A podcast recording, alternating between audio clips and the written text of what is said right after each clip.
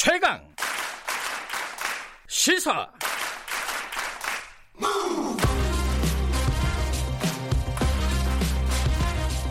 지금 여러분께서는 김경래 기자의 최강 시사를 듣고 계십니다. 드디어 국회에서도 코로나19 대응이 본격적으로 시작이 됐다고 합니다. 첫째는 어제 본회의에서 의결된 코로나 3법이고요. 둘째는 국회 차원의 국회 코로나19 대책특별위원회 구성입니다. 이 국회 코로나19 대책특별위원장 더불어민주당 김진표 의원인데요. 연결해서 자세한 얘기 좀 들어보겠습니다. 안녕하십니까? 네, 안녕하세요. 예. 국회는 이제 괜찮은 거죠? 방역 다 끝나고. 아, 네, 그렇습니다. 네. 예. 방역 다 했고요. 네. 예. 이 코로나19 대책 특위가 어제 구성이 됐는데 네네. 이게 사실은 지난 5일에 여야 합의가 됐던 문제잖아요. 그랬었죠. 예. 근데 국회가 뭐 물론 이제 일 처리가 항상 합의를 거쳐야 되기 때문에 느린 건 저희가 알고 있습니다만 너무 오래 네네. 걸린 거 아닌가요? 좀 그런 면이 있죠. 특- 뭐 명칭 가지고 뭐 지역 우한 폐렴 특위 뭐 이런 식으로 하자는 일부 야당의 주장이 있었는데 그건 적절하지 않다는 걸 아, 조정. 명칭 문제가 있었군요. 예. 예. 조정이 시간이 좀 걸렸고요. 예. 그리고 지난주 어, 금주 초에 이제 발족하려고 하다가 그 국회에 그 확진자가 예, 예, 방문해서 예. 행사를 치르는 예. 그저 각상도 의원 행사에 참여 그런 것 때문에 국회 전체를 문을 아. 닫고 소독하는데 또 며칠 소모하고 그러다 보니까 좀 늦었습니다. 그랬군요. 네, 위원장이 되셨는데 네. 왜 어떻게 위원장이 되신 거예요? 어떤 점을 인정받으셔서? 어 글쎄요, 제가 이제 행정 경험이 여러 면에서 이- 일을 네. 음. 해본 경험이 있으니까 예. 또 그, 예, 그런 것들을 아마 고려해서 여야 간의 의견을 잘 조정하면서 예. 어, 이 문제는 정쟁을 떠나서 예. 어, 정부가 추진하고 있는 감염병 예방을 위한 정책을 적극적으로 지원하면서 또 종합적인 감염병에 관한 근본적인 관리 대책을 좀 저, 점검하라 이런 취지의 예. 특이니까 예. 아마 저를 갖다가 이렇게 저, 임명하신 것 같습니다. 예. 기대에 부응하는 활동을 해주셨으면 좋겠고요. 네네. 근데 이제 좀 상식적으로 좀 이렇게 생각을 해보면 이 코로나 방역이라는 것은 거의 이제 정부의 행정 조직이 하는 일인데 네. 국회가 할 일이 뭐가 있을까 이런 생각도 좀 들거든요. 어떤 활동을 하게 됩니까? 우리가 메르스 사태 때 이제 이 감염병에 관해서 홍역을 한번 치렀었죠. 예. 그런데 그때도 많은 전문가들이 여러 가지 이야기들이 나오고 했는데 음. 막상 그게 지나고 나서 그것이 제도적으로 아. 어, 제대로 만들어졌냐 하면 그렇지 않습니다. 예. 그래서 어저께 이제 그동안 논의되던 것을 보건복지비의 아- 보건복지위원회 안을 중심으로 해서 예. 소위 코로나 3법을 통과되지 음. 않았습니까? 음. 그렇지만 어, 감염병 관련해서 보면 예. 아직까지 역학조사관이라든가 감염관리 그 전문 인력을 제대로 육성하고 예. 충분히 확보하고 있느냐 예. 이런 것도 이제 점검해서. 저, 이번에는 좀 확실하게 해야 되고요. 예. 또 감염병 음, 감염병의 전문 병원이 현재 두 개소밖에 없지 않습니까? 이걸 권역별로 좀 확실한 숫자를 확보해야 하고 음. 백신 연구 개발 같은 것도 정부가 좀 재정적으로 지원해줘야 효과가 있거든요. 예. 또 예, 긴, 그 어려운 사람들, 특히 소상공인, 자영업자 이런 사람들이 제일 어려운데 어, 또 대구 경북 지역이 어려운데 이런 경우 이들에 대한 긴급 복지 지원이 제도화되어야 되는데 아. 이게 늘 예비비를 그냥 투입하는 식으로 하는데 예, 그게 예. 아니다. 감염병이 지금 주기적으로 이렇게 발생하니까 예. 그 다음에 예를 들면 학생들 지금 그 등교를 거- 어, 하면 맞벌이 부부들이 아이들을 맡길 데가 없지 예, 않습니까? 예, 예. 이런 돌봄 지원 강화 이런 것들도 제도화하고 아. 좀더 강화시켜야 되니까 예. 아마 이런 것들을 종합적으로 다루는 특위 활동을 할까 생각하고 있습니다. 그 말씀을 들어보니까 이게 대부분 좀 장기적인 어떤 대책들, 장기적인 법제화, 제도와 관련된 이야기들이에요. 그러니까 이- 그렇지만 예. 이제 당장 급한 것은 코로나 19의 그 확산 방지 대책, 예. 특히 에, 이제 현재 치료 격리하고 있는 병원에 인력이 부족한 거 아닙니까? 예, 그건 당장 해결할 수 있습니까, 그걸? 그런 것들을 이제 정부에서 하지만 예. 저 국회에서도 그것을 독려하고 지원해 줘야 되겠죠. 예. 어쨌든 어 이번 사태로 이제 어 우리 사회가 얻게 될 교훈 이런 것들 좀 법제화하는데 방점이 찍혀 있는 것 같은데 네네. 그럼 당장 이번 사태 종식을 위해서 좀 국회가 협력할 만한 일은 없습니까? 가장 급한 것은 추경에 통과하죠. 아, 추경이요. 예, 이제 예. 다음 주 초에 정부가 추경안을 상정할 것이고, 예. 그러면 이제 예결위로 넘겨서 사- 상임위원회를 심의를 거치고 예결위로 넘겨서 저 신속하게 통과돼야 되는데 아마 위원회 간에 서로 어그 좀 이견이 있을 겁니다. 그런 것들은 우리 특위에서 조정해서 아, 어, 추경안이 좀 신속히 통과될 수 있도록 예. 지원하는 역할도 특위가 해야 될 것 같습니다. 지금 추경의 규모를 가지고 뭐 여러 가지 이야기들이 나오고 있는데요. 네. 뭐 10조 원이 넘어야 된다라는 얘기는 뭐 공통적으로 나오는 얘기 같은데 대략 어느 정도로 네. 예상하고 계십니까? 경제 전문가기도 하시니까요. 어, 예, 예. 어, 메르스 당시 때 에, 문재인 대통령이 그 당시 야당 대표였었죠. 예. 그런데 에, 11조 규모의 그 추경을 18일 만에 통과시키는데 협조해줬던 그런 일이 있었죠. 음, 이번에도 대개 그것보다 그것보다는 좀 커지지 않을까 그런 예. 생각하고 있습니다. 예.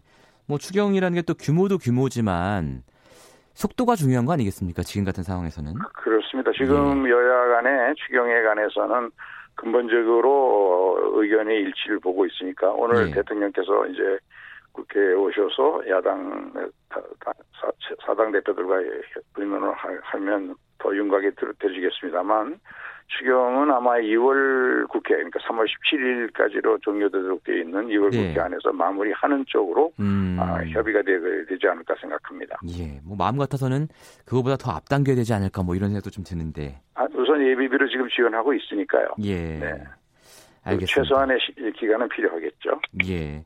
또 이제 야당에서는 이런 얘기 네. 하더라고요. 추경 좋은데 네. 이 코로나 핑계로 자꾸 딴 거 이것저것 끼워 넣어가지고 하려 그러면 자기들이 순순히 합의를 해줄 수 없다 이런 얘기 하더라고요. 아, 뭐, 야당은 당연히 그런 거 따지겠죠. 또 정부나 여당도, 어, 뭐, 그렇게 할 필요는 있겠습니까. 다만, 네. 추경, 지금 이 코로나 사태로 가장 고통을 받고 있는 대구 경북 지역, 그리고 전국적으로도 소상공인 자영업자들이 힘들거든요. 예.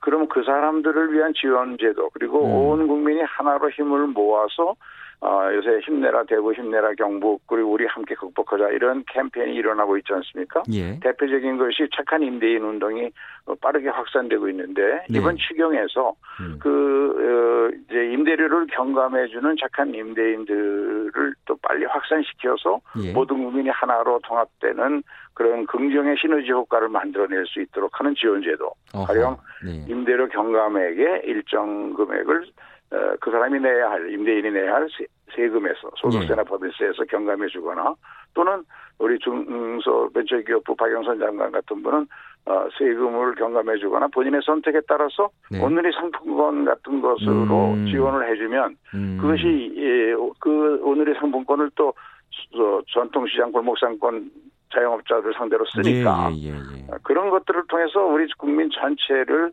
옛날 외환위기 때 금모기와 같은 음. 이 코로나 사태 극복에 우리 모두 하나가 되자라는 예. 것이 만들어지면 큰 에, 폭발적인 시너지 효과가 생기고 아하. 그래야 빨리 극복될 수 있다고 생각합니다.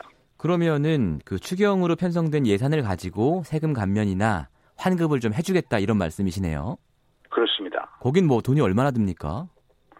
큰 돈 이 그렇게 많이 들지는 않을 거고 대개 중소벤처기업부에서는 네. 한 200억 정도면 아. 충분히 이런 캠페인을 만들어낼 수 있다고 생각하는 것 같습니다. 전체 추경 예산에 비하면 작은 규모의 돈이네요. 그렇습니다. 물론 이제 추계를 해봐야 되겠습니다. 예. 알겠습니다. 그리고 어제 이제 국회에서 한 일이 중요한 것이 코로나 3법을 통과시켰어요. 네네. 요거는 좀 어떤 내용입니까? 우선 이제 검역, 검역법은 예. 그 감염병 유행 지역에서 온 외국인에 대한 입국 금지 근거를 만드는 것이 아, 있고요. 예. 그다음에 제일 많이 고쳐진 내용이 감염병 예방관리법인데요. 네.